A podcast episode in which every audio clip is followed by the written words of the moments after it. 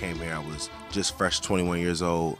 Um, didn't have any kids. I wasn't married at the time, and just the city embraced me, and they showed me so much love. They they kind of I just grew up here, and it just was a spot that just showed me so much love, and I kind of wanted to reciprocate that love. Um, it just kind of feels like where I grew up, and it's the place where I wanted to end my career.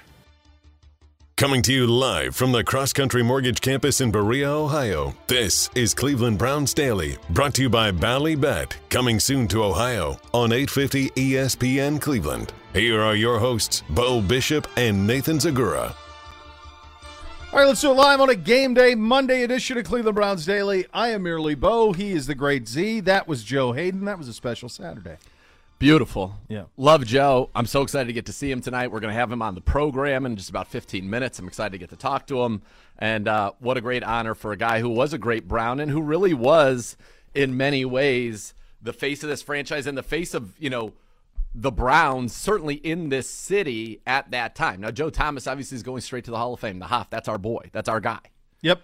But as a left tackle, and he wasn't back then, you know, the media sensation that he is now – he was just really, really good. Joe Haden was a corner and was the face and had the number one selling jersey in the league, which yeah. is still one of the craziest things ever, but it's true.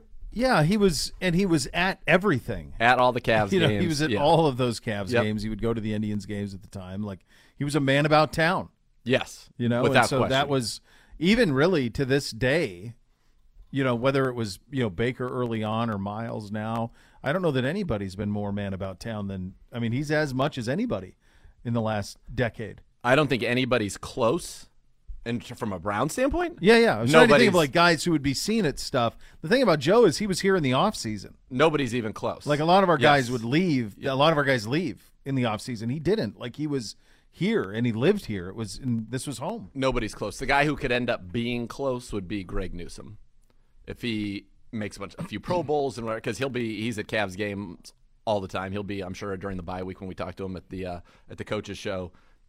He'll be there. Um, he has a chance to be kind of that next Joe Haden in terms of just always being around in the city and being at everything. So, yeah, what how that manifests itself, we'll see. Uh, he's got to obviously do some things on the football field, get to some Pro Bowls uh, and things of that nature. But yeah, there's no Joe Haden was was one of one. He was beloved yeah. a beloved teammate, uh, just a great guy. I love talking to him. Always one of the nice guys. Always had a smile on his face. Very much like Kirko in that regard. Yep. Um, but obviously a little bit higher profile. But by the way, Kirko's still kicking around in the league, starting for the, yeah. the Texans. I mean, that's a pretty good career. Drafted in 2014, and you're still rolling around. That is, you've done something quite right. Yeah, you, you absolutely have. Uh, oh, by the way, we have a football game here tonight. Um, it is the hated Bengals in town. It is Halloween. It is at 8:15 on the kick. Um, there will be significant players uh, on both sides out of this one. We talked last week. Ja'Marr Chase will not be playing in this game. From our perspective, also ruled out David Njoku. That one we figured. Wyatt Teller, we figured. Denzel Ward continues to be in concussion protocol. I would be. I mean, I would. I think that there are major concerns about Denzel Ward now with the amount of concussions, and this is going to be four weeks in the protocol. I mean, it's it's. I never would have thought it seemed like such an innocuous hit um, in in the when he when he got hurt. I just am shocked that he's still uh, down at this point. Joe Haeg as well with the concussion ruled out tonight as well. Your heart breaks for him. You know, nothing more than than to play, and he just cannot get there. No. Um, in terms of questionable tonight, Pharaoh Brown, Greg Newsome, Jeremiah Owusu-Koramoah, and Greedy Williams. Uh, what do you feel on those guys at the on the questionable side? Uh, I feel good about everybody other than Jeremiah Owusu-Koramoah. Obviously, mm, hate mm, to mm. see a late add to the to the proceedings there, as you saw uh, with Greg Newsome. But, you know, JOK has not practiced all week. And for the Browns, typically you got to practice if you're going to end up playing. And, and I think that we could be in a situation where you look at that linebacker room. You know, the good news is I think that we'll be for the for the large majority of the game we will be in nickel because they will be in 11 personnel, so we'll only need two linebackers out there. But in the event that you don't have Jeremiah Owusu-Koramoah in this one, you would probably be playing Deion Jones, Sione Takitaki, and and Tony Phillips in your or Tony Fields, I'm sorry, in your base defense. Tony Fields has played one defensive snap for the Browns in his career, which was against the Pittsburgh Steelers earlier this year. So that is to me, that is a concerning thing. But again, the Bengals obviously with Ja'Marr Chase were an 11 personnel, three wide receivers on the field 98% of the time the last few weeks. Like that is literally all they do. So if that's the case, the Browns should be in a good position to be able to match that with nickel. But does that mean you go with Jones and Takitaki as your two linebackers, or do you play the speedy Fields, who's you know much more body type, running ability of a JOK? Not ideal. The good news is they're not. They don't really throw the ball. Their tight ends a ton. Hayden Hurst has had you know a decent year. Uh, last year he did. Last week I'm sorry he did have six catches for 48 yards, which were both season highs. Uh, but again, that's eight yards a catch. He hasn't done. He's 29 catches, 226 yards, 7.8 yards a catch for the season. If JOK is indeed out, yeah, that would then mean that just for this week, you would be without four critical starters. And remember, you're already out Anthony Walker Jr., who's critical as we figured out as as anybody at the linebacker standpoint. But if you're without JOK, Teller, Ward, and Njoku, those are among your ten most important players on your team, and you might be without all of them tonight. So that is not great in any way. No, it's not great, but it. No one's going to feel the sorry NFL, for it, right? It it's the NFL. It just sucks. Like it's. Yes. I mean, we're not even we're not even halfway home yet in this season, and it feels like it's just stacks in an incredible way. And It when does. did this JOK injury happen? I don't know because he played basically the whole game. He played 51 of our 64 defensive snaps against the Ravens last week and was sensational. And, and I don't remember him coming out at the end. He was Pro Football Focus's number two linebacker of the week. Six tackles, a tackle for a loss, two passes defense, a forced fumble in that one. He forced the fumble that the Browns recovered late in that game. Um, he was amazing. I thought he was sensational. And, and yeah, you really want to have him out there in this one. Yes, for sure. Um, all the while, this one is a as important as it could be for us in terms of trying to keep some glimmer of hope of a season and you know still alive. If Gotta have two it. and five, you can't Gotta have can't not have it. The last thing you want to do is go into a bye week this way. For Cincinnati, you got to keep pace with Baltimore. Uh, a win would allow them to stay at five and three and do it. It would keep them from dropping uh, a second divisional game, which is something we're attempting not to do as well. So all of that is the backdrop, let alone Battle of Ohio and all of that. But then you also had this news yesterday, yesterday from Adam Schefter, uh, sources saying that we are willing to grant Kareem Hunt his trade request. Um, now, this was a trade request that had happened in August. Uh, This isn't a new one, is it? It's just It's Continuation right. of the previous continuation. Yeah. And was it the- even August? Was it? In, it was in the summer. It's a training camp, so Yeah. it's probably August. Yeah. But yes, Mountains would be open to that, and I, anything that's going to happen, I think I expect would happen tomorrow. By the way, back to the Bengals real quick. They're already 0 2 in the division. This would be 0 Oh, that's 3 right. because they that's lost right. Pittsburgh, so lots of Pittsburgh week in one. the opener. Yeah. Yeah. Correct. Yeah. So they Good would be you. that would be a. So this game matters a lot to them. Oh, it's huge for them. Yeah, Yes. for sure. In that respect, and keeping Yes. pace with Baltimore, who they're already a game down. If they were to lose here, they would essentially be three games behind Baltimore Yeah. because Baltimore has the tiebreaker and they'd be two games out. So, yeah, Yep. they, they have to keep pace. They will be supremely motivated. Yes. Um, the Kareem Hunt deal, uh, if there is a deal, it would be tomorrow, 4 o'clock, is the NFL's trade deadline. According to uh, Adam Schefter's sources, uh, ESPN, the uh, the Browns would like to receive a fourth round pick in any trade involving Hunt or compensation that would be better than the compensatory pick they would receive in 2024. Um, if it doesn't go well tonight, I, I I hope that that is the case for his sake and for our sake in terms of recouping assets, um, because it just feels like if, if you drop to two and six, then that the writing is certainly on the wall at that point. Yeah, yeah. I I hope. I think there's a world in which we win and you can give Kareem Hunt an opportunity to thrive somewhere else and lean on you know Jerome Ford returning, who we liked. You lean on D'Ernest Johnson behind like Nick Chubb. Um, you you're excellent at that position. So if if there's an opportunity for him to be able to thrive elsewhere, the Browns to get assets which they will need, then I say you know go for it. We'll see. But so far, it felt like. I thought maybe today you would see a flurry of activity on the trade market because of the hmm. fact that, you know, everybody else has played and kind of knows where they stand. But so far, fairly quiet on that trade market. It has been. I, I do wonder if kind of waiting on tonight a little bit, but you feel like other Shouldn't affect teams, everybody other else. teams, yeah, mon- many of the other teams that already have, unless there are teams waiting on Kareem Hunt.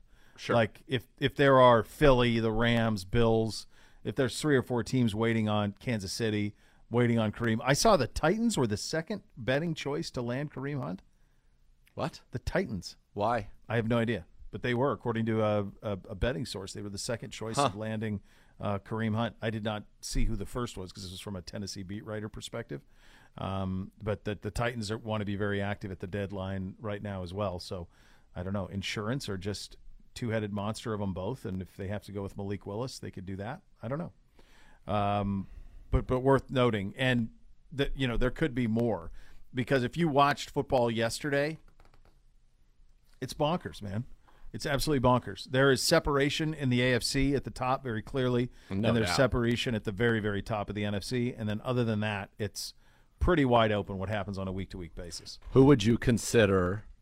So obviously, Bills, Chiefs are the That's are, it. are the top in the AFC. Who would you consider to be the tops in the NFC? Philly, And anyone? um, I, I mean, I, I've always, I know they're four and four, but I, I really like the San Francisco 49ers, especially with Philly, McCaffrey. Dallas, Vikings, Dallas. Niners. I would have Dallas too. Yeah.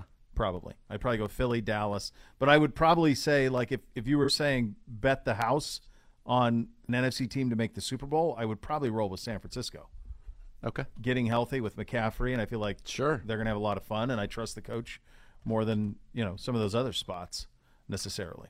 Um, so that's where you stand. Going to be there's a lot on this one tonight. You had the Halloween aspect of it, uh, and you and away that you go when when it comes to should be a lot of juice for this game tonight. Hey Browns fans, you could enter for a chance to win season tickets for the 2023 season from Sugardale and local Meyer. Two lucky fans will have a chance to compete on the field during halftime of the November 27th game for the ultimate prize. Text Browns to 55678 to enter today. Uh, Joe Haden will join us coming up next. We'll go around the league a little bit, hit you with some over unders coming up a little bit later in the program. Ben Baby will join us as well from the Bengals side of things. Your game day forecast, you have that to look forward to, which is very, very nice here on a Reaction Monday. We are off and running the Hoff as well. Good grief.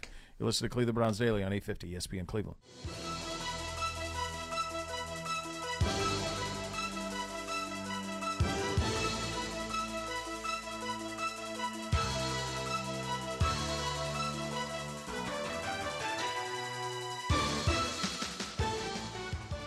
Just the memories of my, my teammates. Like I thought my, my first thing I was thought of like Big Phil. I thought of Phil Taylor. I thought of T.J. Ward. I thought of Buster Skrine. I thought of Gibson. I thought of just about the dudes that I was here with, like having so much fun and just walking through these halls and going through the practice fields and just the just the battles that we went into. Cleveland Browns Daily brought to you by Ballybet, coming soon to Ohio on 850 ESPN Cleveland. Rumpke Waste Recycling, family owned and operated. Whether you join us as a customer or as an employee, you'll become part of the family. Visit rumpke.com to learn more. Pretty special over the weekend to have Joe back here. Uh, saw our, our video crew put the video up of him walking around the facility uh, down with Brad hanging out. Yeah, and they had the That beautiful, cool. the beautiful Pro Bowl jersey. Yeah. on the wall, which was the one that I in my great uh, in the great caper on me that inspired the uniform that I thought was going to be the next bronze uniform, and that uniform is awesome. It's good look. Basically, whatever that was, where the orange was, it would be our orange, and where the black was, it would be like a, a dark chocolate brown. Yeah. It was stunning. I mean, really, it was great. It was Was certainly better than whatever. There was a lot of rumors about that too. That that's what that that there was some that that was real, and then you were really duped. duped. Yeah, By the way, significantly better than what we did in 2014. I don't have a problem with that. There, Yeah. How could you? Yeah, no, You're a no. smart man. No, You're a man that- of consequence and, Yeah. and intelligence. Yeah, it was it was good to see him back. I think it's we'll have him on here in a second. I think it's always, um, I I just think it's really cool how he basically split his career between both, and I don't think it he mean it's not as any sort of disrespect to Pittsburgh, but there is an affinity he has for here. That even though Yes. he won a lot more in Pittsburgh, there is definitely an affinity for this town and for maybe the fact that he grew up here and went from a you know young man to a man here. It's, Yeah. it's a remarkable thing. It certainly is. And it's, again, a beloved player, a beloved teammate, a beloved part of the fabric of Cleveland. And that's why he was who he was always smiling, always positive. I've said many, many times, as good of a football player he was, he's a better guy off the field, and he treated everybody in this building, everybody, with the utmost respect and made you feel like when he stopped to talk to you, like he wanted to talk to you. He wanted to be there and wanted to the interaction was as important to him as it was to you. And that's what to me says all you need to know about Joe Haden and, and the fact that he was a great player on top of it is, is even better. I remember I was doing work for uh, my former employer uh, back in the day when he was drafted. I met Joe, interviewed him that day. Oh, you were at the draft? At the draft, Radio City cool. Music Hall. Uh, interviewed him. I flew back on the plane that he flew back to Cleveland on. He had a beautiful black diamond stud earring. I remember those. And uh, he was he couldn't have been nicer then as a 21 year old kid. And it's it's just awesome to see. I, I'm honestly shocked he's not still playing. He definitely can still play. I was going to say, can we, you know, can he pop in for a? Listen, For no tonight, Denzel. We hop got in. throw 21 on. I know we got a 23. Switch to 21 anyway when he went to Yeah. uh, the Steelers. So why not? throw it throw it on him and give it a go. You might you might need it because while we as as you wait on Joe here, this matchup tonight, no Ja'Marr Chase for Cincinnati. Don't don't waste any tears for Cincinnati. They're going to sl- throw it all over the place tonight.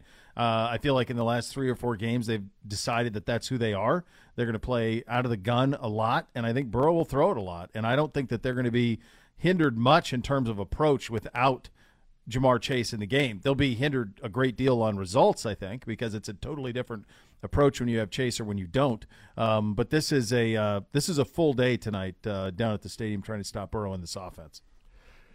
Yeah, look, the fact is Joe Burrow is an elite quarterback. And you think about last week, and again, this is with Ja'Marr Chase, 34 of 42, 481 yards, three touchdowns, and he ran for a touchdown as well. These aren't video game numbers, even though they feel that way.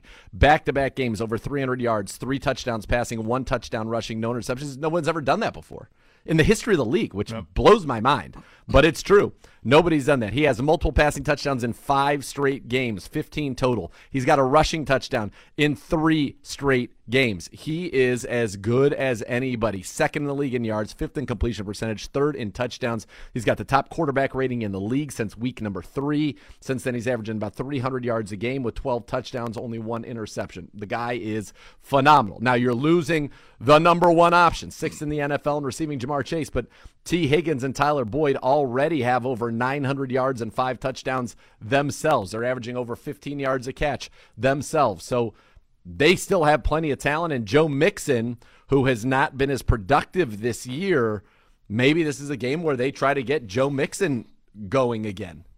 Yeah. And he's been very good against the Browns. 300 yard games against the Browns in his career. He averages 125 total yards and 0.75 touchdowns per game in eight career games against Cleveland. So he's good. By the way, he's 31 yards away from 5,000 yards rushing for his career, which is a nice milestone for Joe Mixon. But touching the ball a lot, 148 touches in their seven games. So you know that he's getting it over 20 times. He will touch it a lot. I expect them him to become really the third guy in this offense, and and he's got a touchdown in three of his last four games. So he's he's starting to come around a little bit for them after a sluggish start, especially rushing the ball.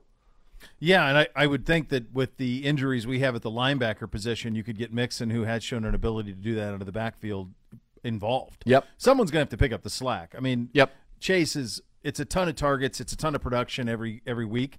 Uh, Burrow is throwing it for a lot of yards on a week in week out basis. I'm sure that that will be the thing tonight. They'll attempt to do all of that. That is who they are. So someone's got to pick it up. It's just a matter of who it is. And then conversely, when we have the ball, you know, as someone was asking me this morning about about that process, and I said, boy, you know what? Like in all honesty, you get the performance you got last week in Baltimore, you're going to give yourself an opportunity to win. 22 at 28. Nick Chubb, five and a half yards a carry. Sure. That should do it. Yep. That should have done it last week. Uh, that's that's certainly the recipe for the Cleveland Browns. But what you're going to have to do is you're going to have to get after Joe Burrow. You're going to have to generate takeaways. You're going to have to take care of the football yourself, and you know limit the big plays. That's part of it. Is that even without Chase, even without Chase, just Higgins and Boyd alone already have three touchdowns and more than 40 yards this year. Yeah, that's that's the task, and it's a tall one, certainly. Um, well, we we'll ask him if he's got any snaps in him. Uh, You know, Joe Haden joining us now. Yes. on the Twisted Tea Hard Iced Tea, official sponsor of the Cleveland Browns. Keep it twisted, Cleveland. Joe, so great to see you back in the building over the weekend. Uh, to see you back as a Brown. Uh, well, let's start there. Do you got any snaps in? We got a long injury report here, pal. Hilarious. No, I, I mean I wish, but I think I think I, I, I've, I've hung them up officially. What was this? Uh, what was this weekend like for you? Um, so beloved here, obviously, and by fans and everybody here in the building alike. Uh, what did it mean for you to to have this go this way this weekend and and have this weekend back here in Cleveland? Man, it's it's been unreal. You know, just the love of the city, me coming back, um, being able to have all my friends, all the relationships that I built. You know, when I first got here, being able to have my family come out. Um, Cavs always showing love. Was at the game yesterday. He got Donovan Mitchell signed jersey off of his back after the 38 in the win. So it's just it's just been it's just been unbelievable, man. I'm having so much fun, and uh, I think it's going it's going night nightcap tonight. Joe Nathan here. So happy for you, man. Can't wait to see you later today. And just uh, first of all, congratulations. And, and as I was saying earlier, you were in many ways the face of this franchise for such a long time, not only on the field, not only in Pro Bowls, but also out in the community. And, and you know, I always think of you not only making plays on the field, but being present at those Cavs games. So I think it was only, it was poetic that there was a home Cavs game last night. And what about that ovation you received? I mean, there aren't many people that you know leave the Browns, and obviously not under the circumstances any of us would have wanted to. But you last played here in 2016. You go play for the Steelers for six years for crying out loud, and you come back, and the ovation that you got at that game last night. What did that mean to you, and and did that just kind of speak to you to to the impact you had here on this city in your time here? Man, it it kind of almost choked me up a little bit. You know what I'm saying? Yeah. It just shows that it's, it's so reciprocated. Everything that the love that I gave out to the city, and they just they appreciated it, they embraced it, and just yesterday, like getting that crazy, like you said, it was so loud. I was just looking around and everybody, man, Joe, you're a legend. Thank you for everything you did for the city, not only on the field, but off the field. I mean, just the respect. I just, it was amazing, overwhelming, and I love everybody from the city that just that just tried to show me that love. Joe, take us back to that that time. You know, upon being drafted here, and uh, you're a kid who had a great deal of success at the University of Florida on some of the greatest college football teams of all time. Uh, you're drafted early in the first round. You come to Cleveland. I, I, Nathan and I were talking about this earlier. I don't recall any athlete who threw themselves into a city the way that you did. Do you remember that being a conscious decision? What what made you want to be so involved in the city the way that you were? What do you remember about that time? Um, I, I remember just, you know, I was finally my dream came true. You know what I'm saying? I was drafted to the league. So basically, you know, I've always been like a basketball fan, always been just a really, really big sports fan. And coming to Cleveland, I never really been to Cleveland before. I didn't know how much they loved and embraced, you know what I'm saying, the sports. And I'm all for it. So I just felt like, man, y'all love your teams so do I. So like let's let's let's do it. I love basketball. I love just being being around, being with the people. So once they kind of they showed me that they loved it, and I was going to do it regardless. So so once that happened, it was just like, man, this is perfect. Joe, what was it like in when you you know you get drafted by the Browns, you come here. You mentioned uh, in, in one of the quotes you said the press conference, you're a 21 year old guy. You end up, you know, you get married while you're here with the Browns. You sign. You're like the first guy in forever to sign a second contract you know, that was drafted by the Browns, which was a very, very big deal yeah. when you signed that deal. And I remember sitting in the studio and you guys signed it in that co- conference room, literally right across the hallway, right, right, there. I remember, yeah, you and, you and your and your lovely wife were there. What was that moment like for you? And was that a moment that you know you look back on as one of those truly life changing moments? Oh my goodness, yes. Like the the draft day moment, of course, but your second contract is – the contract where you get paid for what you've done in the league, like what yep. the, your peers and what everybody's seeing you do. So that second contract is the boom, like, okay, I made it, and now I continue to have to perform, obviously, but it's expected of me. Like, this is, I'm getting paid the big bucks because they know I'm going to go ball. So that was just a real, like, man, you, you're doing your thing in the league. Continue, keep it going. But, like, that was like a, a real, like, man, Joe, you did it. you're not, you didn't just get drafted and you were bust or anything. But, I mean, you know what I'm saying? It happens. But being able to like, work, work, grind, and then get that second deal was like, man, yes yeah, five years, sixty-seven million dollars. Yeah, that's a yes. I would. I'd be pretty fired up about that too. Joe, you have such a unique perspective in that you played for these two franchises, where there is this incredible dislike between the two fan bases. Um, what oh. what perspective can you give on uh, playing on both sides of it? Um, the the, the feelings are mutual. for sure. You guys do not like each other. Uh, but I think it's a um in in the buildings though it's a competitive and a respectful competitive. Like you know each other don't like each other. You're going to get the best shot. It doesn't matter what the records are. Cleveland's to give you their best shot every time you play them. You want to beat the Steelers because you just that that's your arch rival. And the same way over there in Pittsburgh, they respect the Browns because they know exactly what they're to get every single time. It's to be a, a fight. So I think just the teams having that mutual, like you really don't like each other. I mean, that's just something that is, is from the teams and it's from the cities. Joe, this is obviously a very big game for the Browns, who have not gotten off to the start that they wanted to. It is against the Bengals, and no matter where you were, if you were the Brown or if you were a Steeler, you got the Bengals twice a year, every single year. Mm-hmm. Do you have any great memories, you know, from your time either here or in Pittsburgh of games against the Bengals? I can think of, trying to think of, I want to say in 2014, there's a game where you had a pick, we won 34-24, and I know there's a game where you had two picks and your first career touchdown, but unfortunately we did not get that one done there back in 2013. No, no. I, I mean, I, it was a two pick game. I thought we got us off to a good start. We came back and lost that one. Um, but then I had to. Yeah, for that that game though was probably one of my. I had two picks in one quarter, so Yeah. that was one of my highlight games versus the Bengals. Well, we need we need somebody to get two follow emulate you tonight. Two picks in one quarter, I think will help us out tremendously. Newsome is, is, I think Newsome could do it for sure. I, I like I- Newsome with two picks. By the way, I don't know if any and we I just was with him on Thursday night for uh, for the coaches show out on a remote, and you know he goes to the Cavs games all the time. He's got your natural kind of smile. He's always positive, happy to see everybody. And he said you guys had not met yet, but I think you guys are. He's a little bit of a, a kindred spirit of yours. I think you guys will enjoy each other's uh, company for sure. Yes, I got to meet him actually on uh, was it Saturday at the practice. Okay.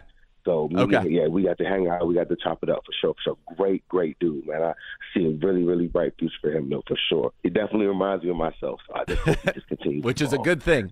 It's a good thing. Yeah. Well, and and Yeah. MJ Emerson too, right, Joe? He's a Floridian, uh, wearing that two threes. Oh, and you you hooked up with him Saturday he too, right? Showing, I went and I went and spoke with him too because I saw the video of him so He looked up looked up to me, him being from Florida.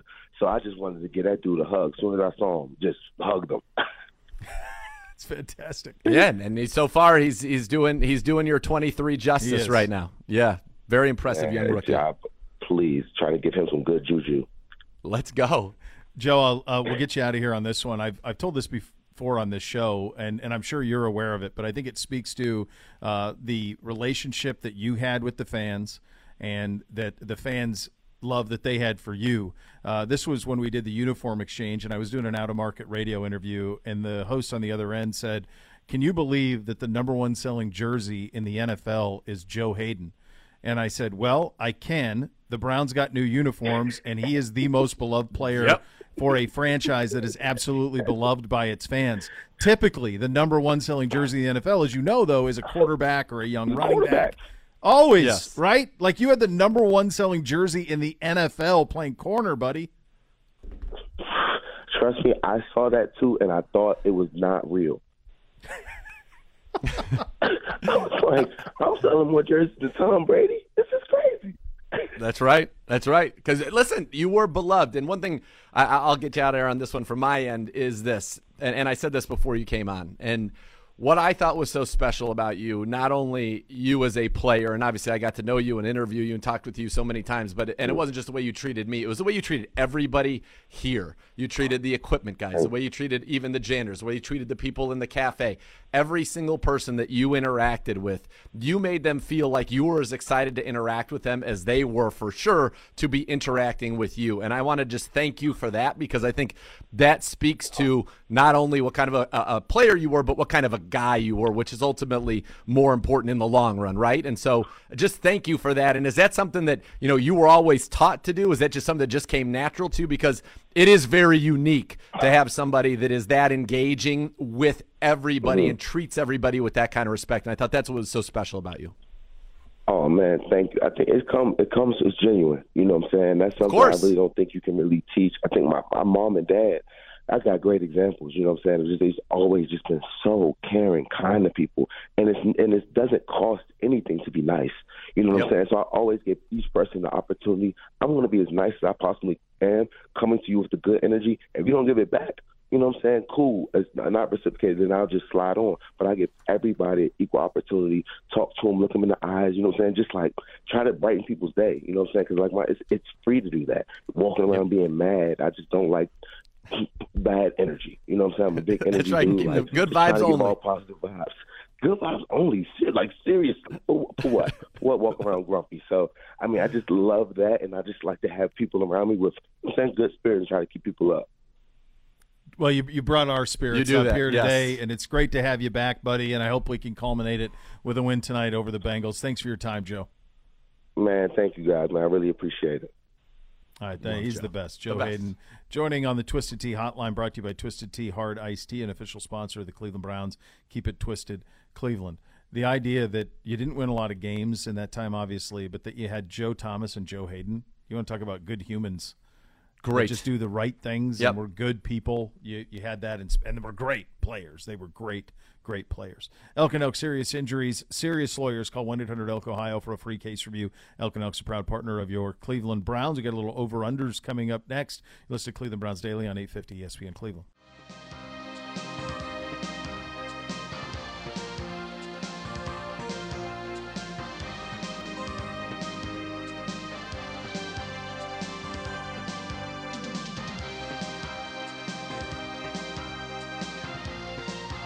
Cleveland Browns Daily brought to you by Ballybet. Coming soon to Ohio on E 850 ESPN Cleveland. Beau here for my friends at Renew Home Exteriors, offering high performance products that are durable, long lasting, cost and energy saving. They'll transform the look and efficiency of your home. The winter can wreak havoc on your roof. Ice and snow buildup can quickly turn into major problems. Don't go into winter with concerns about your roof. With Renew Home Exteriors, get a new roof installed in seven to ten days for no money down and payments as low as ninety six bucks a month. Plus, receive free gutter guards with your proof of purchase. Beautify your home with premium siding and roofing products at lower prices with Renew Home Exteriors. Visit Renew Estimate dot com. Yes. Oh, I thought you. I thought you had a note there. I thought there were some notes. No. there. I was getting a note from Miss K about when the roads close tonight because it's so much different than going in on a Sunday morning, and so I wanted to make sure that I'm able to just zoom in. Well, they don't mess around. I'll tell you that. I know. Last time I, without the benefit of some very nice people who were manning various posts, I would have not made. I might not have made the game. Well, what what, what I think is a real tricky on that is that they will close at this time, but the city also reserves the right to do whatever the hell they want. Yes. So last time they said they were closing them at six. I was where I wanted to be at five forty-five. Yeah. Not open. So Right. That happened to me last year when I went to the game. This year I went. I got like an hour early just to make sure. smart. Yeah, Smart. But it's yeah. Smart. So give yourself plenty of time to get down there. This could be a scene, man. Halloween and this. Yes. Yep. A lot of alcohol. I mean, let's be honest. Well, yeah, that's in play. That's there's going to be a lot of alcohol. There's always a line on if you're dressed up and going to a sporting event and the where the alcohol becomes a problem and then you're walking around drunk in a costume. That's always a line. what could go wrong? right, right. Where you you, you want to make sure that you try to stay on the right side of that ledger Oh, where where all of this is concerned. Uh, did you guys enjoy your set your Sunday watching some NFL? didn't I watch did. A thing. Didn't you, you you were out? Yeah. Just busy. I, I mean, I was on call for here. Worked here Saturday. Like Yeah. Monday night games, worst. Yeah. From a logistics standpoint, and just trying to get ready for things because no one can commit. No one can. Yeah. Everybody's like, well, let me see what happens on Sunday. Well, okay. I don't know how that impacts us, but okay. Yeah. So it, it was fine. I, I got got some time with the lady. Outside is beautiful again this weekend. It's a great weekend. And supposed to be a three great straight. week, by the way. Supposed to have a great week this week too. So who knows? Seventy-one on Friday and Saturday, kids. I mean, that's unbelievable to have that. Four I mean, straight. Yeah, it's really nice because we didn't have much of a September, but October has been sensational. Yeah. It's just torturing me. Why? You did a nice fall fest this I had a weekend. great fall fest documentary, weekend. and I got to see Oh, all yeah. of the, your all activities. The boys would love that place that we went to. they'd be they'd be for that. Oh yeah. Full little like kind of zoo. There's a camel there. There was a zonkey, which is a zebra and a donkey together. Really? Never Sure seen one of those before. goes. I'm just trying to think of how that was.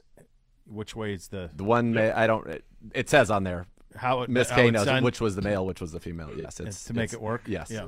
Uh, but there was a zonkey. There was um, a camel, which was great. Yeah, you love a camel. Kind camel too. Very nice young. Can you ride fella. the camel? Uh, it didn't appear that there were rides on the camel, but they had this little area and there was a bunch of goats and pigs and stuff running around, which was pretty cool. Um, they had a nice corn maze, which we had fun with, and then they had an area where you could shoot a corn cannon, which is basically just a very high air pressure loaded tube that pops out ears of corn at a rapid rate. Which Oh, was, there you go. And shoot at targets was fun. They had a paintball area, which is super fun. And they had these little like gel ball guns that the kids would like, where you could run around in there and shoot each other around, and obviously couldn't hurt anybody. Or anything like Yeah, that. yeah. But it was fun. Um, yeah, they had little hay rides. It was great. It, we had, it was it was awesome. Got our pumpkins.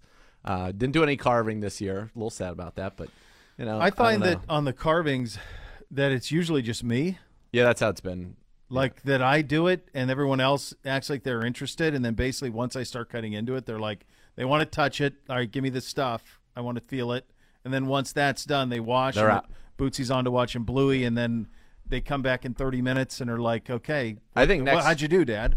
I think next like- year I just want to get like some sweet sharpies and just like write. I just do cut out ZWO anyway, so I could just write that on there and Yeah, be just could. as easy and less messy. Less mess. Yeah. Yeah, I someone gave me the tip a couple of years ago to take the bottom out Yeah, or the cut the back end versus right. the top. At forever we would take the top end Yeah. out, but if you take the bottom or the back, then it's so much easier yeah, and it's actually more structurally sound. that's right. So Yeah, yeah, I've been doing that. that. That's a bit of a game changer. It's a good note there. We had a neighborhood uh, Thanksgiving or uh, Halloween yesterday. It's the first time I've ever seen a uh, our little neighbor girl, Sweet Emery. She took she took uh, you know all the she was picking up for her sister as well, and so we had a full array of candies to choose from, and she took four Three Musketeers. When- As soon as Amy put them in there, and I'm sure it was like the Costco thing where like you get them all, Sure. and then Yeah. here's one like Costco does with everything. Like here's four flavors you really like and one that sucks. Well, that she like all of these Three Musketeers. I told Amy, I said, "But God, nobody's going to eat Three Musketeers. We're going to be stuck with these things. We donate them to somebody." Sure enough, Emery took four of them. God bless you. My Fantastic effort. father's favorite. He loves it. There's nothing it. to it. There's It's nothing just- only to it. one. Nothing to It's it. just it's not even nougat, is No. it? It's just like fluff. It's like marshmallow. I don't really know what it is. It's not great. It's no good. No, it's no good. Um, we had a, a incredible. The boys were the older two were trying to pull one over on Bootsy last night on a candy trade, and he was unaware. Uh, they were trying to scoop him on nerds, and they were trying to trade him for the nerds. And I said, I, I got to tell you, Bootsy, I think you're really going to like those nerds. I'd hold on to those things if I were you. Uh, you know, you got the flavors, one side's each flavor. That feels like a win. I said I'd hold on to that, and that usurped their attempts to to screw him out of his candy. Nerds What are is the- Nerds are fantastic. Yeah. They are fantastic. grape, watermelon, strawberry? So great. Like the combo one, the Yeah. box that is Uh. like a rainbow of corn. It's Crush a cornucopia Yeah, crush flavor it. Yeah. of sugar. The one candy from my childhood that I did not love that was along the similar vein of nerds was Pop Rocks. I didn't that was a enjoy it. crazy I didn't experience. enjoy it. My mouth was not happy with the Pop Rocks. And then you would have the thing where it'd be like, well, don't drink it with Coke, Coke or you'll it'll- blow up. It'll blow up, and you go, well, feels like that's not. I don't even know if those exist anymore. oh, they do exist. Do they really? I haven't do. seen them in years. I don't even know how the boys would handle that. I should try. Um, I did watch somebody though once when I was young. I was on the we were on the ferry with my parents. I was on the ferry with my parents. We were going. We'd go like around from um, Jack London Square in Oakland. We would take the ferry across to San Francisco, and we go to Ghirardelli Square and have like this great time. Loved it. That was always a very fun thing to do for my youth. Nerd. So somebody, do you guys remember when people said that if you threw like Alka Seltzers up to like seagulls, it would? oh like- yeah, they boom. I saw it That happened. live on one of these Really? things. This guy had like a bunch of them and kept throwing them, and all these seagulls follow the fairies, you know. Of course. And threw it up, and finally one, and it, it like literally as if there was a grenade inside of it. It was the craziest thing I've ever seen. I was traumatized. Yeah, Yeah, that's a lot going on. yeah. So he must have eaten like, I think, a Couple. yeah. Yeah, because one. He was like throwing like, I mean, he, this guy came to do this, Yeah, he's a seagull murderer. and I he. feel like it's a criminal charge. coming I feel like it, right? It's an aggressive play at the very least. Yeah. Yeah. What i- what is the rule with the boys and candy, and when they can have it, and the allocation of how much they can have? They get two a night, Nice. Oh wow, nice. That's the rule. They get they get two pieces a night. It's funny though. Like when I was a kid, there was no parameter on any of it, and I I think I turned out okay. But at the same time, like I wasn't getting full Reese's peanut butter cups and full Let me tell you Snickers something. bars and all this. Nobody was getting full anything when we were kids. You get a little guy. There were There was, certain like, streets one in Lakewood neighbor. you could go to. Certain streets, there was a, na- a Yeah, a, one a or lady two, who would and do, you'd be like, okay. homemade chocolate donuts was a huge win, and at that point, you you're just fantastic. You actually would eat homemade yes, candy. back crush it, then. yeah, crush it. Um, but yeah, probably, probably fair that there, there weren't a whole lot of those. Uh, hey, Browns fans, skip the chore of laundry. Enjoy life. Not laundry. Tide Cleaners offering 30% off dry cleaning for the month of October. Be entered to win four VIP Browns tickets to an upcoming home game. Just mention promo code Browns. Visit TideCleaners.com to find the closest location to you. Some exclusions may apply. Are we ready for a little over-unders, gentlemen? Oh baby, yeah. Can we just recap what happened last God, week though? Zegura's been on his high horse. He's been all wanting to do this for a I've week. Watched it on Twitter. I thought about blocking him. Last week on the over-unders, give it and the Hoff tied with two and three records. I'll take that for me. For that, that's that's pretty good for me. Manage expectations. Zegura. A perfect 5 and 0. Our first 5 and 0. Ladies and gentlemen, yes, The best is when you hold up anything, whether it's the beer, or the trophy. It's not on the camera. yes. It It's should like- be bad camera work. Bad camera work. sad. Not at all. Sad. Yeah, awful. Know your know your camera. You can't zoom out. I can't there's no light on How- the camera. We don't even know what's happening. in a normal studio I would have a light if a camera was on. Uh, now you're just asking for more lights. Let's go. Did that camera Uh, work? Is that on? I It's looking know. right at me. I can't tell if it's on or not. Put the oh little guy down. boy, good job, Connor. He got you. The uh all right, so with that, Gibbe is 15 and Oh, baby. 20. Whoa. Zegura for the first time this season creeps above 500 at 18 and 17 and the Hoff is still a robust 20 and 15. I know, but now I'm Lead is knock, shrunk. knock, knocking on Hoff's door. You are. Um, we ready? Here we go. Hit the traveling music, Madison. they should play She's that. She's got it. She's traveling it away. Great. Can't hear it in here. First one. Another flaw to the studio you designed. Boy, Gosh. Re- Many wrecking them up today, kids. Really are. numerous, numerous Yeah. flaws. Uh, Nick Chubb and perhaps for the last time, Kareem Hunt. Total touches in this one tonight, gentlemen. We will start with Z since he is the reigning champion. The number we are looking for is 30 and a half. 30 and a half, the lowest we've ever done on this. 30 and a half. Over. Zegura. Over. Get it. Under. I'm, I, I, You've ridden it for a long so time. So you're done with this football you, you football got to team. show me something. You here. are done with I- this football I, team. I am. I am. A, I'm in an agitated state. You're done. Why does it make him done with Under. team? If they if that number is under, I find it very difficult to believe we're It was winning. under last week, and it was a winning performance offensively, right? Yeah, the Oh. only thing that's interesting about this number that is is a little concerning for me Uh-huh. is that last week you had six touches for Kareem Hunt. You have in the last two games just 20 total yards for him. Yeah, it's weird. It's been odd. Yeah. Well, I like it. Next, Over or under. Joe Burrow passing yardage. Joe Burrow passing yardage. Gibbe, the number we are looking for is an over or under 275.5. He's at 299.5 on the year, but no Ja'Marr Chase. Over. Uh, he's got weapons. We, you got to score points tonight, kids. Zegura? 275.5? Yeah, he's averaging well above that for Yeah, the season. 299.5 Yeah. on the season. Yeah. But he has 480 last week, so that slants You're it a not, little you're not getting 480 tonight. He's at 300 back-to-back games. The week four, I think, was just a right on, 217. was right on 300, wasn't it? Yeah, he had 217 three weeks ago. Oh, my God. I know. I'm d- You know what? I'm going with my heart. I still care about this team, unlike Gibbe. Next! Over or under. Not that I don't care. Bit of a curveball. Uh, got this one. Um, someone asked for asked for this on social. I, th- I like to throw a curveball to you guys every once in a while. It's fine. So total viewers tonight. Keep in mind you're going up against a World Series game, and it is Halloween. I will give you a little bit of perspective. Um, the Rams Niners game at the beginning of the month was 13.2 million. So that was uh, what that one was. So the number we are looking for is 12.9 million total. Is, that- Is this across all plat? Does this count man? all platforms? All platforms. Do we have Manning Cast tonight? Yes. Oh, yes. I want to tape that. 12.9 is the number we're looking for. Uh, I believe this is a Zegura. A lot of competition. Halloween. We went low, conservative on the number.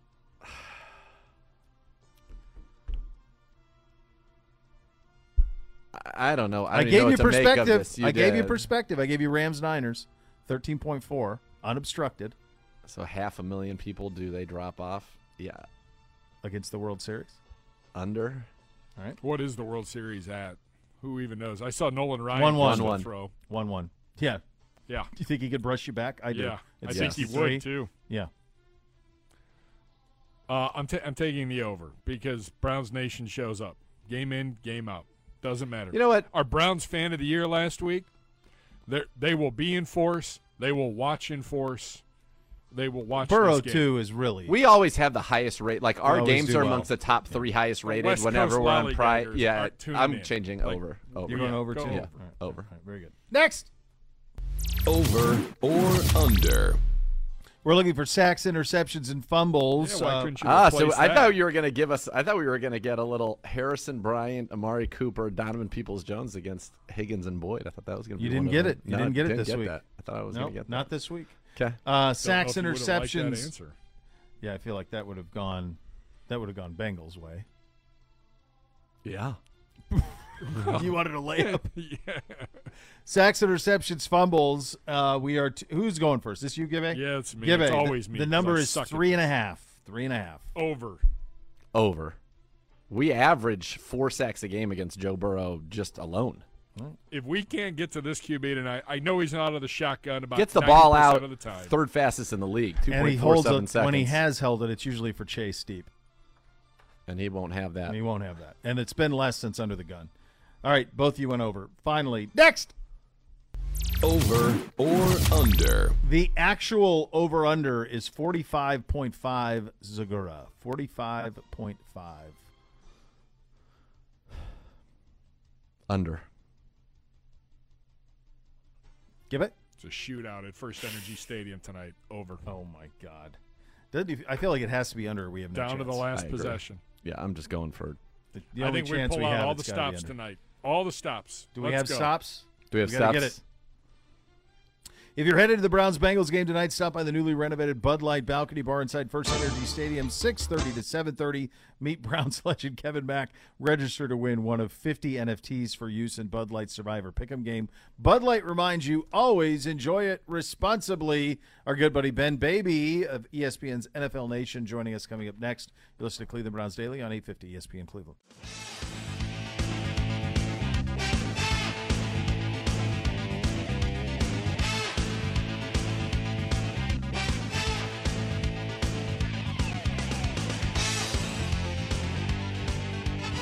Cleveland Browns Daily brought to you by Ballybet. Coming soon to Ohio on 850 ESPN Cleveland. And be part of one of the most passionate fan bases in the NFL. Join the Brown season ticket member waitlist today for the best chance of securing tickets for all home games in future seasons. Don't miss out. Go to clevelandbrowns.com slash tickets or call 440-891-5050 to reserve your spot today. And now we head behind enemy lines be- with a great friend of the program, ESPN NFL Nation Bengals reporter Ben Baby on the Twisted Tea Hotline, brought to you by Twisted Tea Hard Iced Tea, an official sponsor of your Cleveland Browns. Keep it twisted, Ben. Thanks for the time. Let's just start with the Ja'Marr Chase part of this. Um, when did you start to get the inkling that there could be more to this? And obviously, it's an enormous impact. He's one of the most dangerous players in all of the NFL. How will the Bengals try to get past it tonight?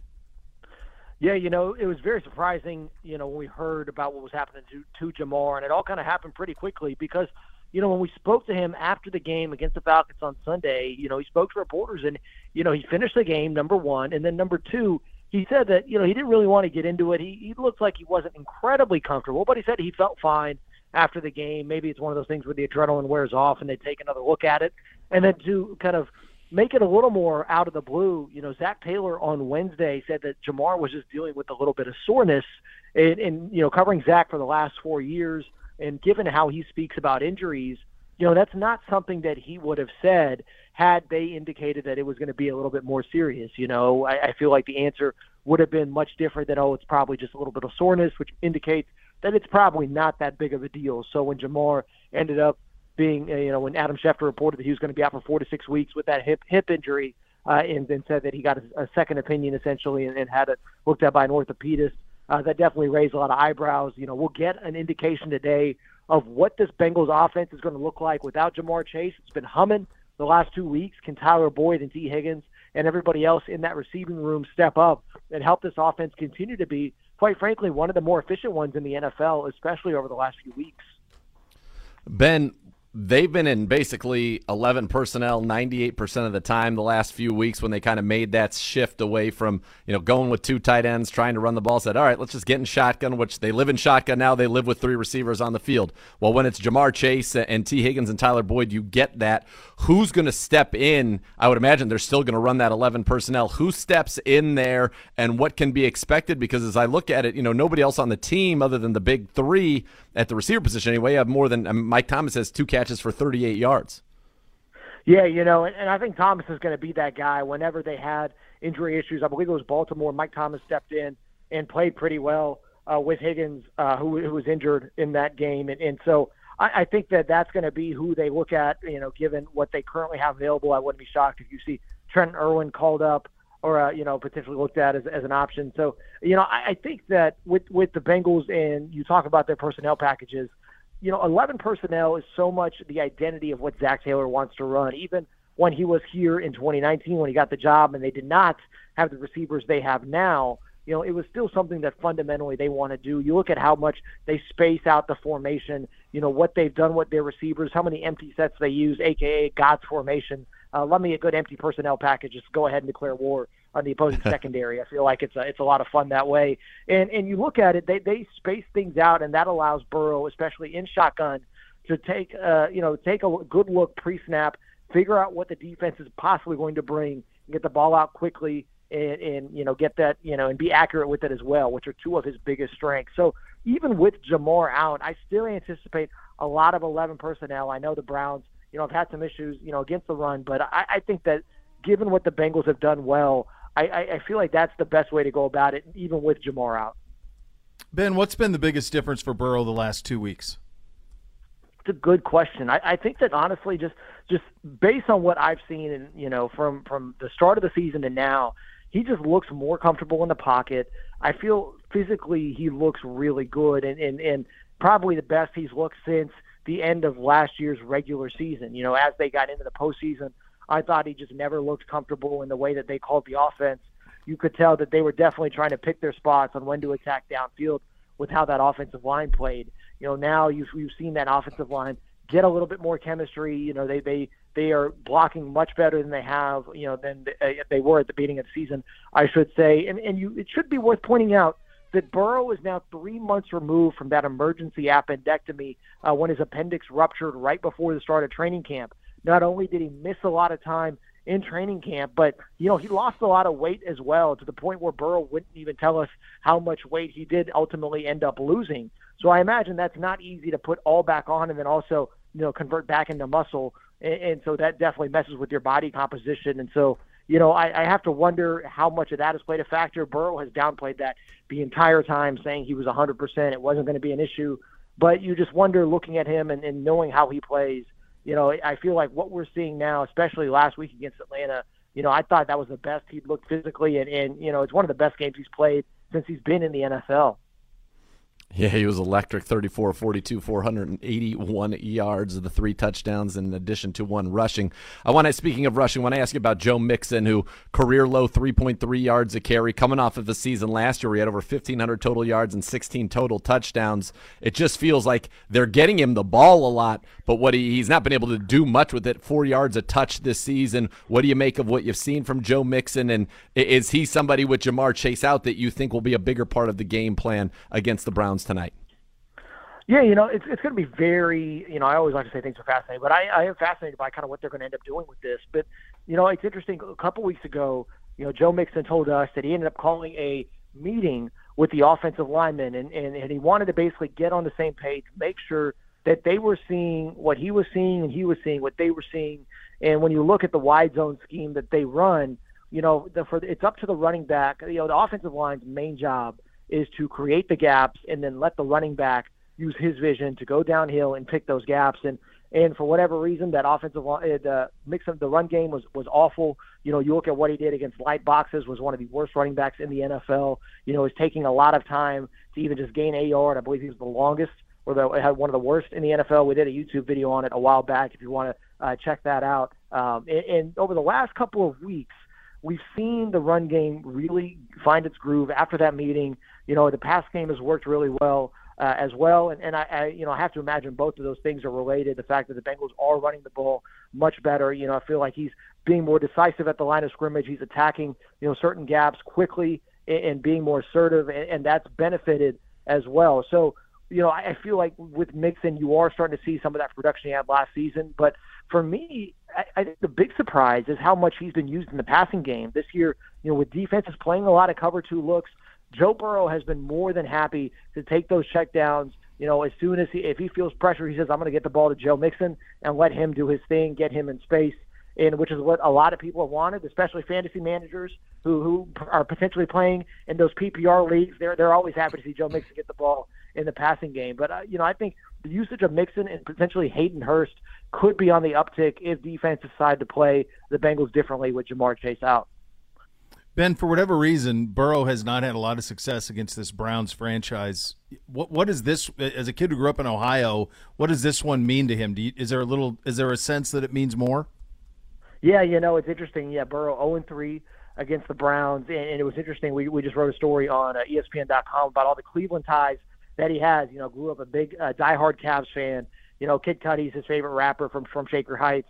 And then Joe, actually, if you if you go back and look, look at the tape from the combine, you know, he admitted that he was actually a Browns fan for a little bit, and I talked to one of his close friends and said that was definitely a phase for him in high school, uh, where he, he switches allegiance from the Saints to the Browns. And you know, I talked to his dad Jimmy for that story, and he said it's not something that he's going to have to bring up to Joe going into this week's game. It's something that's going to be on his mind, and you know, the stakes are going to be high for the Bengals. Not only you know have have the Browns, frankly, just had their number the last couple of years but the Bengals are 0 2 so far in AFC North play. And you, you know, my yeah. buddy uh, Jake Trotter and I, who cover the Browns, we, we were at breakfast at Grumpy's this morning, going over the schedule, and, and and and he said, if you look at that Baltimore schedule, you know, it, it's pretty light. And the Bengals, they're going to have some tough games still on the docket. They got Kansas City, they still got Buffalo. You never know what Tampa Bay is going to be like and they're 0 2 so far in the division. Last year they swept Baltimore and Pittsburgh.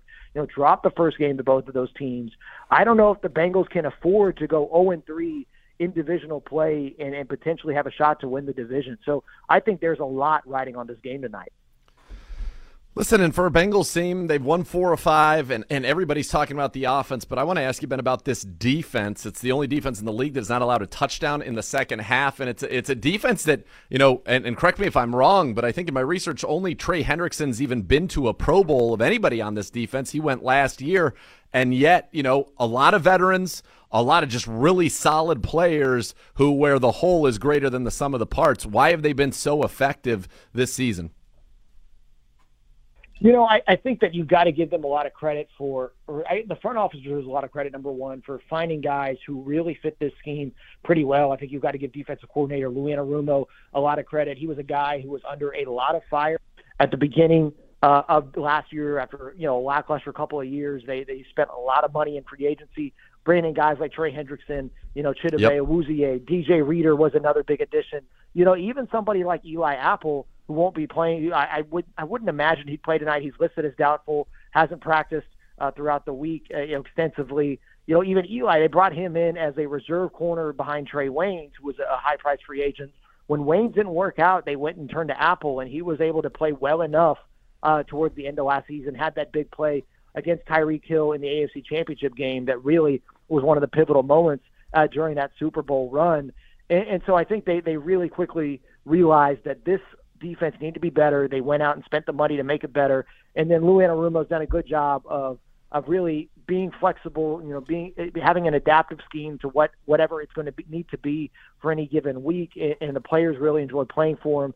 And not only have the Bengals not given up a touchdown uh, in the first seven games of this season. They're the first team to have that kind of start since 1950 according to the Elias Sports Bureau. So, you know, we'll see if the Bengals can continue this historic start. And when you look at it, it's a, it's a big reason why this team's point differential is one of the best in the NFL right now. Ben, you're the best, pal. Thank you so much for your time.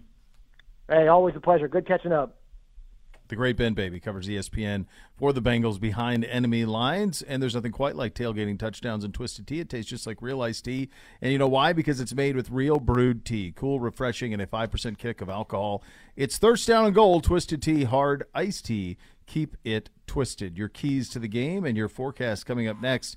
You listen to Cleveland Browns Daily on 850 ESPN Cleveland.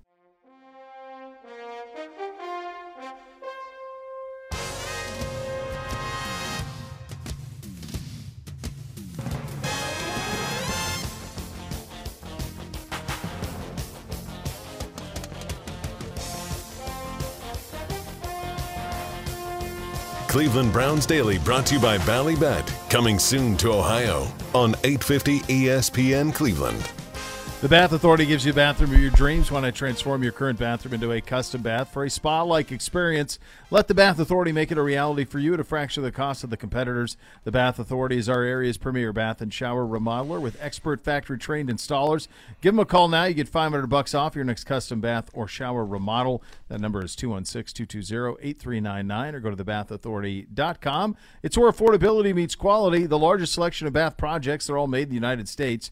Change your bathroom from outdated to outstanding. Acrylic tubs that insulate to keep the heat in tub to shower conversions as well. Superior products with expert installers at the Bath Authority. Time for our keys to the game, and for that we head to Dr. Z. You got to have this one, folks. And some one of these keys will be repetitive. The other ones are new. But the first and foremost, if you want to beat the Cincinnati Bengals, a team that can absolutely score the football, you cannot give them short fields. You cannot give them extra possessions. And so we must take care of the football. It's the most important factor in determining the Browns' ability to win. They are 11 and 2 all time under Kevin Stefanski when they don't turn the ball over. They've been 11 and 2 for four straight weeks because four straight weeks they've turned the football over. Four straight weeks they have lost this year 2 and 0 when we don't turn the football over. 0 and 5 when we do. Feels pretty simple. That's the difference. Yep. That's number 1. Number 2, Sack, hit, and disrupt Joe Burrow. Browns 3 0 all time against Burrow. Big reason has been their ability to generate pressure, sacks, and turnovers. The Browns have sacked Burrow 12 times in those three wins with at least three sacks in every game, including a five sack performance in last year's 41 16 win in Cincinnati. Those negative plays and pressure in general are critical to slowing down Burrow, who has already been sacked 25 times this year, third most in the NFL heading into week eight. When operating from a clean pocket, he's going to slice you. 73% completions, 8 yards an attempt, 11 touchdowns, quarterback rating of 106. When under duress, the completion percentage drops to 50 and his rating still a solid 89, but down significantly. Oh, and by the way, Joe Burrow has won. He has won. Here it is. Hold on. Bear with me for one second. Joe Burrow has won seven straight games in which he has a quarterback rating of 100 or more. In fact, in his last 10 games, when he has a quarterback rating of 100, they are 7 and 0. When his quarterback rating is under 100, they are 0 and 3. Pretty simple. Feels like that would be important yeah. to go ahead and do that.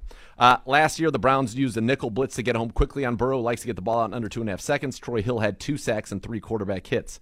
Should also be noted that Burrow has turned the ball over in all three games against the Browns. Three interceptions, two lost fumbles as well. Five total turnovers in three games, and the Browns are going to need to get another one to get a win. And then finally, this one is more theoretical than anything specific or statistically driven, but special teams needs to be a net neutral at least, and if not, a net positive far too often this season, the third phase of the game, special teams, has been a negative for the Browns. Whether it's been a failure to recover an onside kick, a blown coverage assignment that leads to a big return, muffing punts, missing critical field goals and extra points, the Browns special teams have too often been a contributing factor to the team's five losses. The Bengals, they've got a solid return game. They've got a veteran punter in Kevin Huber. They have a deadly field goal kicker in Evan McPherson, who's already made a 59 yarder this year and has a walk off, five walk off game winning kicks, including one that sent them to the Super Bowl. He had two in that playoff run. Yep. They're a top 10 scoring offense, they're a top 10 scoring defense. Their special teams is at least net neutral Hence, they've won four of the last five games. The Browns need to at least be neutral on special teams with the Bengals, and if it can be a net positive, I think it will finally go a long way to helping this football team win.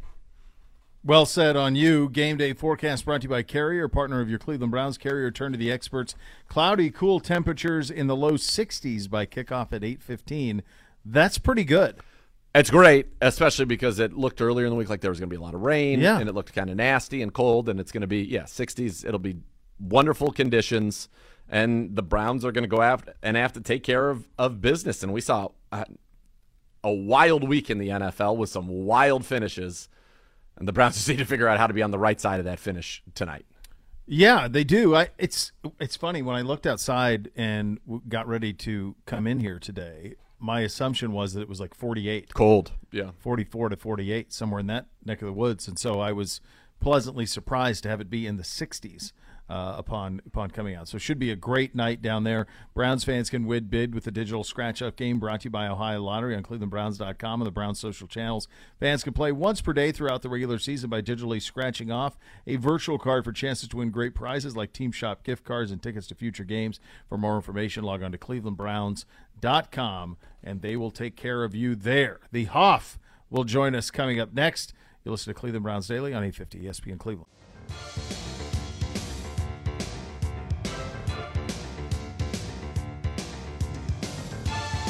Cleveland Browns Daily brought to you by Ballybet. Coming soon to Ohio on 850 ESPN Cleveland.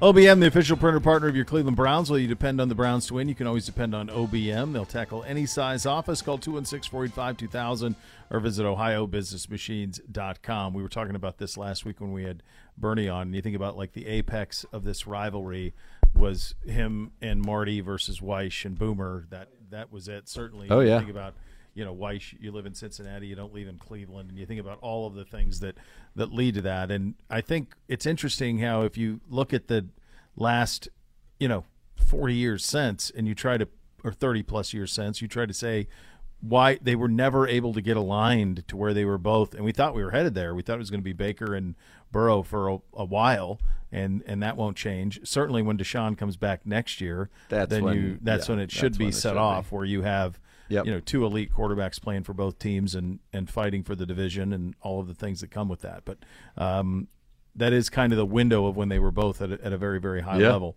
uh, all right, time to bring in the Hoff on the Twisted Tea hotline brought to you by Twisted Tea Hard Iced Tea, an official sponsor of the Cleveland Browns. Keep it twisted, Cleveland. Uh, Hoff, great talking to you, my friend. What did, uh, how much did you see of, of Joe Haden and your former teammate here? He, he'll be honored tonight at the game, and um, him him here at the at the facility on Saturday. We talked to him earlier in the show. He was really moved by all of it. Uh, what type of teammate was he, and and what was it like? Uh, is it like seeing him be honored by by the organization the way that he will be tonight? No, Hoff. No, I'm never going to remember all that. no, but it was a good. It was good. Yeah, I enjoyed the setup. yeah, it was a good setup. It's a great question. Felt like we were going to get a great answer. I think you were going to get a r- terrific question, Beau. no, it's not Bernie. Oh, right, sure, sure. Yeah, if it was Bernie, I would have. Oh God, yeah. Bernie appreciates one like that. he loves sure. a good question. Yeah, he Yeah, loves that. for sure, for sure. Yeah. Listen, the Hoff, he'll talk about it, but this is an important game. We've got to have this one, whatever it is. However, it really doesn't even matter. That's the thing. We've oh well, we've done this well, and we've been efficient here. Yeah, we lost. Like it doesn't. It's binary. It's binary. The Carolina Panthers, who pulled off one of the most unbelievable moments in the NFL in that game. Yeah. PJ Walker throwing to DJ Moore when it was game over for a touchdown. By the way, since we have a few seconds here, can I do a quick rant? Yeah, please. I'd like a rant. Go ahead. Know the place and time, just like Time and place. Yes, all of it. Just like earlier in the game or after that touchdown when the Falcons tried a Hail Mary and yeah, there was a little bit of contact down there on a ball that wasn't really catchable, they did not call pass interference, mm-hmm. even though maybe you could have said it was by the letter of the law pass interference. Mm-hmm. DJ Moore just did a one in a 500,000 thing. Mm-hmm. Let him take his helmet off. It's not affecting anybody, it's not hurting anybody like just chill out like that is a moment that allows again a game that is not personal, allows you to have a personality type of a moment in an unbelievable situation from raw emotion. He didn't taunt anybody. Like No. if he got in their face, that's one thing. He was just excited and wanted to celebrate with his teammates. So then you get a 15 yard penalty. Now, the guy then misses the extra point that would have won the game. Brutal. Mm-hmm. But just let that go. Like, let it go. There has to be some common sense applied. That's what I mean. yeah, yeah. Let that go. Great moment, unbelievable moment. Of course, there's going to be some emotion. Just let it go. He didn't taunt me. Now, if he turned, took his helmet off and started telling the guys on the Falcons, "Ha you let me get behind you. You're a bunch of bozos." Okay, you throw a flag. But he didn't do that. Yeah, it's like getting pulled over for six over on an empty highway. Like, come on, right? What what are we doing? Yes. Did Really? I violate the speed limit? Sure. Technically, yes, but, But what are we doing? what are we doing Like here? we all know that I'm more than So let that go. Yeah. Number two, that game was so ridiculously heart wrenching for the Carolina Panthers, who would have been in first place, first place if they win that game in Mm-hmm. Yeah. that division. That poor guy misses. Then he misses a, a- an extra point. Literally, missed an extra point in overtime. A kicker, just sad. It was sad. Yeah. I mean it's what I mean. This wild is a though. Right. It's this is a pretty crazy league week to week, and hopefully we can have a little bit of crazy tonight.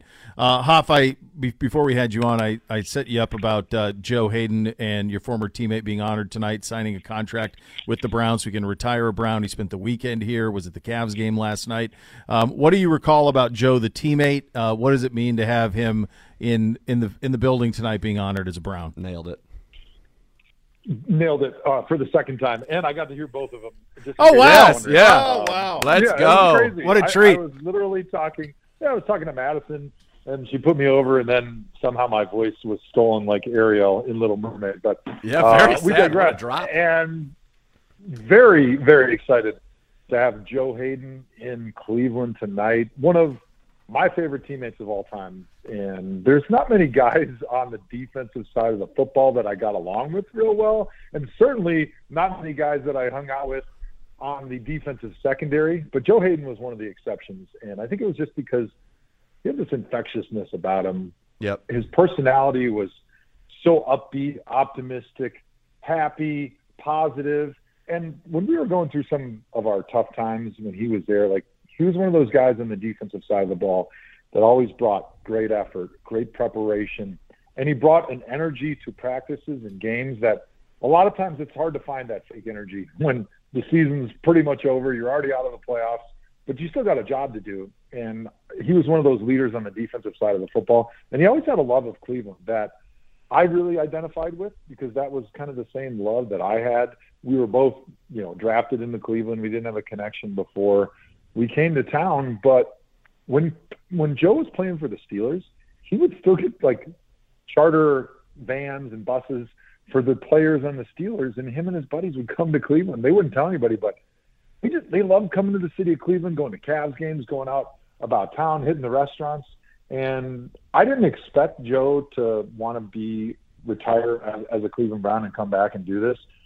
But now that I think about it, like it just makes perfect sense because there's almost nobody that was more Cleveland than Joe Haden and more embraced by this team and this city than than he was. He really was a, a special guy, and we're certainly excited to celebrate him.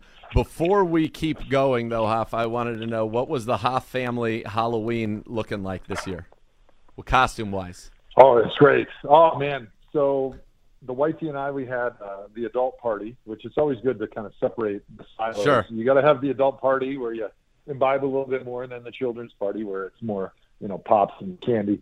Um, so the adult one, um, we were uh, Ted Lasso, and that was fantastic. I grew up a mustache that was very dirty, and uh, it looked like more like Ted Lasso uh, down and out uh, since this show hasn't come back yet. um, but we had a great time doing it, and I think the, is her name Rebecca. I'm so good with names, I can't even remember who my wife dressed up as, but she looked great. Let me tell you, she had a ba- beautiful blue business suit dress thing on. It So she was the cute. boss. The boss, yeah. Yeah. Uh-huh. Uh, it's been too long since I watched the show, so I can't remember what her name was. But the we're going to about Bob, whole family. Show we my wife's family was the original lovers of What About Bob, and then she showed. The Oh, that's Oh, right. we What answered- About Bob. Yeah, Yeah, that's right. Exactly. No, yes, we all love it. Yeah, so I'm Yes. Dr. Leo Marvin. So I've transitioned Dr. Marvin! uh, the terrible mustache into like a terrible beard. So Oh my be a great goodness time. gracious! Do you have a do you have a bust of Sigmund Freud over the fireplace? of course, obviously, we've won. We've done all out. Yeah, Don't spare any expenses on Halloween. Hoff, is there Where are any the way? pictures of this? I want pictures. Well, I'm sure. Hopefully, we'll see him. They're a great coming. documentarian. I hopefully we see him. Hoff, is there any way we can talk you into, you know, maybe rolling with this mustache? Because I saw some images over the weekend. I think it looks fantastic. I'm with you guys. I think it's uh, the best thing I've ever put on my face uh, Yep. since college, certainly, and uh, it's been really a lot of fun. I think it's transitions nicely into November, even though I like my it. kids are afraid of me and they won't give me a hug, and my wife says to shave it immediately. I'm I'm kind of grown attached to it a little bit, you know. Like we grew up in the generation where all the dads had mustaches. Yes! It was just Yes. what you did, and I think it should come back. A great. I like it. I like it. Yeah, there's a little Tom Selleck. Little. there is. I mean, I like you. Get, you get a little caterpillar up there. That's a win. My dad. I've never seen my dad without a mustache. You've never seen your dad. Nope. Z's never seen his dad without a mustache. He looks fantastic. he I looks love so it. happy. Of course, he looks happy. He's got a mustache. Yeah, it does seem great. Yeah, mustaches do bring great joy. There's no doubt about it. Yeah. Uh, Joe, the the chance for joy tonight. This is a uh, a Bengals team that is playing without their most dangerous weapon in Ja'Marr Chase, uh, and yet they still have an elite quarterback. They still have two elite receivers. Uh, they have a great running back, good at tight end. Uh, they've had they've been hitting their stride the last two weeks. Does last let me ask you this: Does last week's recipe against Baltimore give you a shot? And should you win if you do what you did last week against Baltimore minus the turnover? Is that the script? I- think it is a little bit. I think not having Ja'Marr Chase obviously cannot be overstated because he's sort of their answer when they get blitzed. Joe Burrow has been great the second half of this, you know, first part of the season already against blitz or against only a four-man rush. But earlier on in the season, that was not the case. But with Ja'Marr Chase, his ability to just find him quickly when somebody blitzes uh, has really discouraged a lot of teams from blitzing. But without Ja'Marr Chase, I, I wouldn't be surprised if the Browns dial up a few zone blitzes, dial up a little bit more blitzing than you expect, especially with an offensive line who's played better, but there's still those problems there. I mean, there's still the same dudes that are getting rolled out there. So it's just a, a function of Joe Burrow is getting rid of the ball to Ja'Marr Chase and hurting teams when they tried to blitz so that they couldn't do it. So then the offensive line doesn't get exposed, but all of a sudden Chase is gone. And it really changes the dynamic of what you can do from a defensive game plan standpoint. And I think that really will give Myles Garrett an opportunity to get home because he's been the difference maker in a lot of these Bengals matchups in the last few years with his ability to get to the quarterback and then force turnovers with sack fumbles. Yeah, done it twice against Joe Burrow. The sack strip fumbles has Myles Garrett in those three meetings. And to Hoff's point, Burrow this year 121 rating against the blitz, over ni- almost nine yards attempt, five touchdowns, no interceptions. But Hoff, last year we did something where we blitzed our nickel a lot against them, and Troy Hill had two sacks, three quarterback hits. What does blitzing a nickel do to a quarterback to an and to an offensive line, and, and why do you think that was effective, and, and can it be again? Well, one thing that Joe Burrow does a good job of is he eats up two high safety looks, so middle of the field open. So a lot of teams will play like cover one, cover three. Um, but what happens then is they've got the steeds to be able to go down the field uh, because four verticals is, you know, if anybody plays Madden, that's your best way to attack Yep. a, a three deep look. And so they murder that look. So like teams are wondering, what do we do? So they just saying, all right, I'm trying to take away everything and let them run the football. But Joe Mixon hasn't really got going this season. Um, and when you get that nickel blitz, you can just usually they tell the quarterbacks wherever the blitz is coming from, that's where your hot is because that's where the vacancy is. Um, and so I, I think w- you might see a little bit more of that from the Browns because it had been effective, and because it's something that can get turned into a zone blitz. So what a zone blitz is, right? Obviously, everybody knows the opposite is a man blitz. So everybody's in man coverage. You got one safety in the middle of the field, and you're bringing five, six guys. But a zone blitz, it can look like simulated pressure, which is something that you hear a lot in college football. Which basically it feels like it's a blitz. So the quarterback now is thinking, got to throw hot, got to get the ball out of my hand. But in reality, you're bringing only four guys or sometimes just five guys, so you can play zone behind. You don't have to match up because you still have enough numbers behind it. And it's a way to confuse a quarterback and force him to hold on to the football a little bit. And that's the one thing you, you can say about Joe Burrow that he hasn't been great at is he's not always good at getting rid of the football, right? He hasn't had a very good offensive line, so that's part of it. But he takes a lot of hits because he hangs onto the ball, because he trusts his guys. He feels like he can throw the football down the field. And anytime you can confuse him and make him think just an extra half a second about where this blitz is coming from, where do I need to find my answers, that gives Myles a chance to get home. I think that's what they're trying to do because they know that turnovers is going to be the difference in this game. Hoff, how difficult is is a night like tonight? That you know, the report over the weekend that we'll, we'll be willing to, you know, we've been listening to offers for Kareem Hunt. And we'll grant his trade request from earlier in the year. You have the trade deadline tomorrow. Could be other guys on our roster that that could be playing somewhere else as soon as tomorrow. Um, take us inside the locker. I mean, you're all pros, right? And we all say, "Oh, you're professional." It's all in the brochure, but I mean, you're people too. Kareem's been an integral part and part of the emotional engine of this team. If this is it for him, I think it's going to have a, quite the toll. Um, what what what do you make of, of what it'll be like tonight? A little bit in that locker room. Certainly emotional. Uh, I reflect back on actually some of the best games we've played as far as how the team played over expectations were some of those last games of the season. And a lot of times it was week 17, right? Because we weren't going to the playoffs. However, yep. there's a bunch of guys in that locker room that you care deeply about that you know based on their contract situation and how the NFL works. Hey, this is our last chance to suit it up, strap the chin strap on, and go out and play with your buddies, right? I, I remember going way back to high school. My freshman year, we made it all the way to the state championship and going into the last game of the season, the state finals, my coach said, "Hey, this is the last time you'll ever strap it up with these guys," you know. And as a kid, like you don't really think about that until all of a sudden you're in that moment and you're faced with that reality, and then it's like, wow, I, I want to do something that's memorable. I, I want this memory of this special group because no matter how much you love your, your, your teammates, you spend so much time with them that you have all these memories, right? And how do I want to remember our time together becomes really important. And I think Kareem being one of the leaders, certainly in the offense and also for the whole team, there's a lot of guys that want to remember their time with Kareem Hunt very positively. And I think they will, but a lot of times it's that last taste that remains the longest. And so it's going to be emotional because there there's a great chance that Kareem Hunt gets traded. Um, and they want to make sure that they send him out the right way because I think this this team really loves him and they understand how much he's meant to this team since he got here.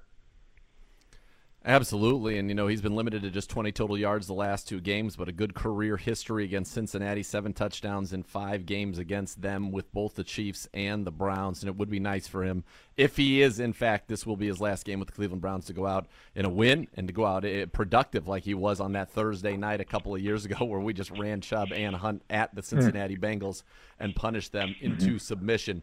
Uh, Hoff, I want to ask you about one guy, Trey Hendrickson. What would be your game plan for stopping him? He has been incredibly productive. Uh, he's got three and a half sacks to lead the team, 31 sacks since the start of the 2020 season, behind only TJ Watt and Myles Garrett. And he's the guy that on that line stands out as the playmaker and the one who could, you know, disrupt our offense and lead to one of those critical turnovers. Yeah, as much as I want to watch Amari Cooper versus uh, because I think that's going to be a great matchup, and that'll be fun to watch in the second year. I know my eyes are going to slide over to that left tackle position because Judd's coming off the worst game of the season. Yeah. He played really well early on, and he, he struggled last week. I think he even admitted it.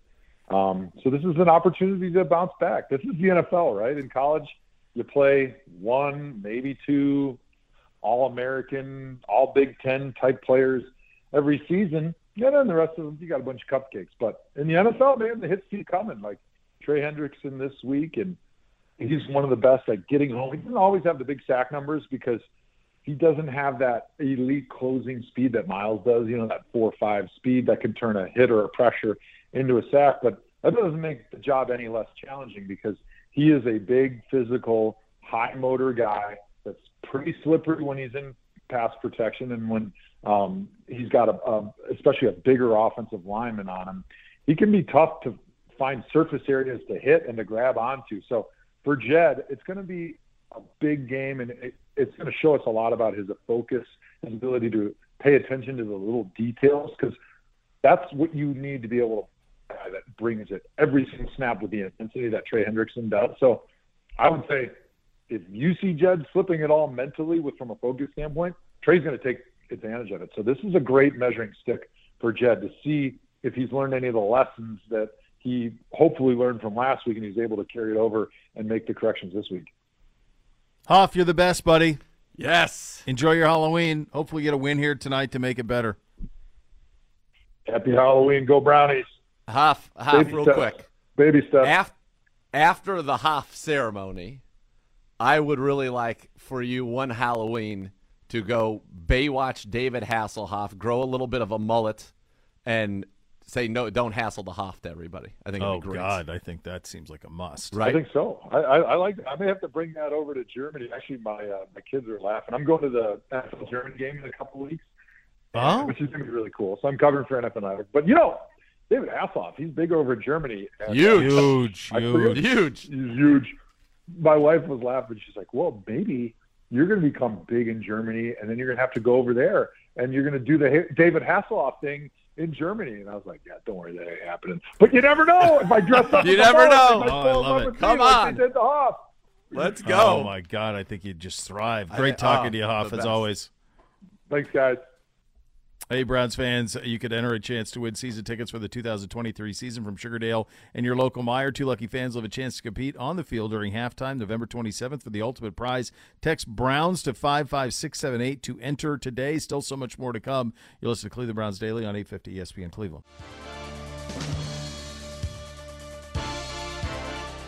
Cleveland Browns Daily brought to you by Ballybet. Coming soon to Ohio on 850 ESPN Cleveland.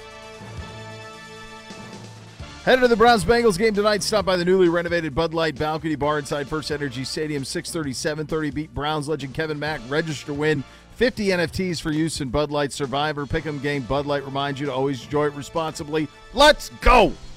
Salvage it. Let's go. Go. Gotta have it. Let's go. Next level's next. We're back 23 tomorrow. Cleveland Browns Daily, 850 ESPN Cleveland.